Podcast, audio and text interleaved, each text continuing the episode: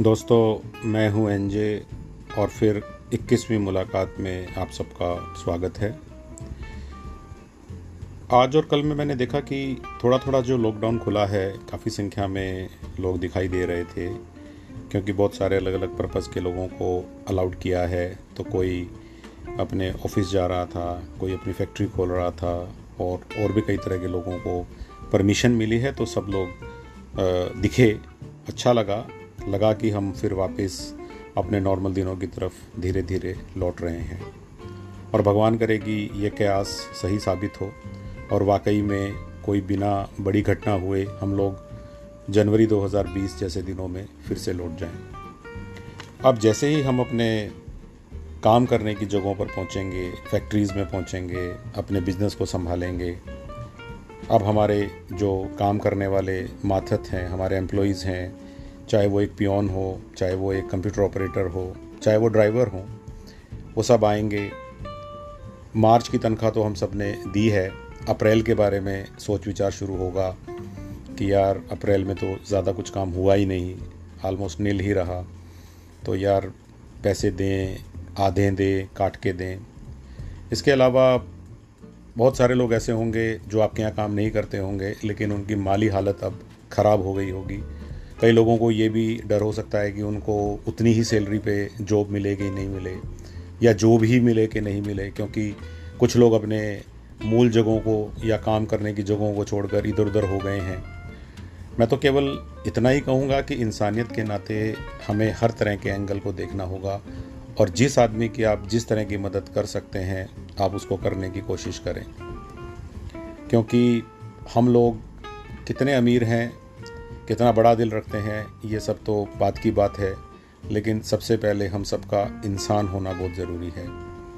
आपकी शेखावटी की एक बहुत फ़ेमस कहानी है, जो मेरे मित्र के के पाठक साहब अक्सर सुनाया करते हैं, और वो कहानी मेरे आज के टॉपिक के लिए मुझे एकदम सही लग रही है। एक बार शेखावटी में कोई आदमी जो था, भटकता हुआ किसी गाँव में पहुँचा, और गाँव में एक बड़ी हवेली को उसने देखा। और उसने हवेली के बड़े से दरवाजे पर जो सांकल थी, उसको खटखटाया। कोई जवाब नहीं आया। वो काफ़ी प्यासा था। उसने फिर से सांकल को खटखटाया और इस बार भी जब कोई जवाब नहीं आया तो उसने दरवाजे को हल्के से अंदर की तरफ़ पुश कर दिया। अंदर वो देखता है कि एक बड़ी हवेली का बड़ा सा आँगन है।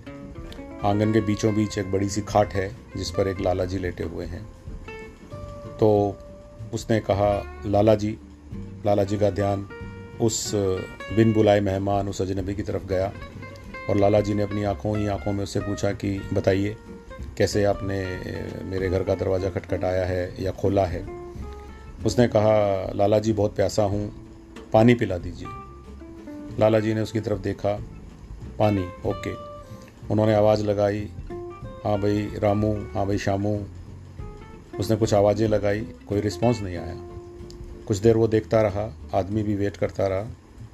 उसने फिर कहा कि लाला जी बहुत प्यासा हूँ, पानी पिला दीजिए। लाला जी ने फिर से आवाज़ें लगा दी अपने सभी सर्वेंट्स को, लेकिन कोई भी रिस्पॉन्स नहीं आया। तो जब उस आदमी ने फिर से कुछ कहना चाहा, उससे पहले ही लाला जी ने जवाब दिया, देखो यार, मैं तुम्हें पानी तो पिला देता, लेकिन कोई इंसान नहीं है। अब यहाँ पर उन्होंने ये बात कही तो जो प्यासा आदमी हवेली के दरवाजे पे खड़ा था। उसने जो बोला, वो एकदम से बहुत अच्छा लगेगा आपको सुन के। और वो ये था लाला जी ने क्या कहा था? लाला जी ने कहा था कि मैं पानी तो पिला देता, लेकिन कोई इंसान नहीं है। तो उस दरवाजे पे खड़े आदमी ने कहा लाला जी थोड़ी देर के लिए आप ही इंसान बन जाइए। बहुत गहरी बात है कि ऐसा तो नहीं है कि हम हर तरह का ड्रामा कर रहे हैं और सो कोल्ड ये दिखने की कोशिश कर रहे हैं कि हम लोगों की मदद करने का वाकई में जज्बा रखते हैं और जब वाकई मदद करने की बात आती है तो कहीं ना कहीं अपने आप को पीछे हटा लेते हैं। तो इंसान बनिए और इंसान बनना बहुत ज़रूरी है। मुझे पूरा विश्वास है कि जिस भी रूप में छोटा, बड़ा, ज़्यादा, कम, जिस भी तरह की मदद आपसे बन पड़ेगी, आप ज़रूर करेंगे। यही हमारे इंसान होने की निशानी है। जय हिंद।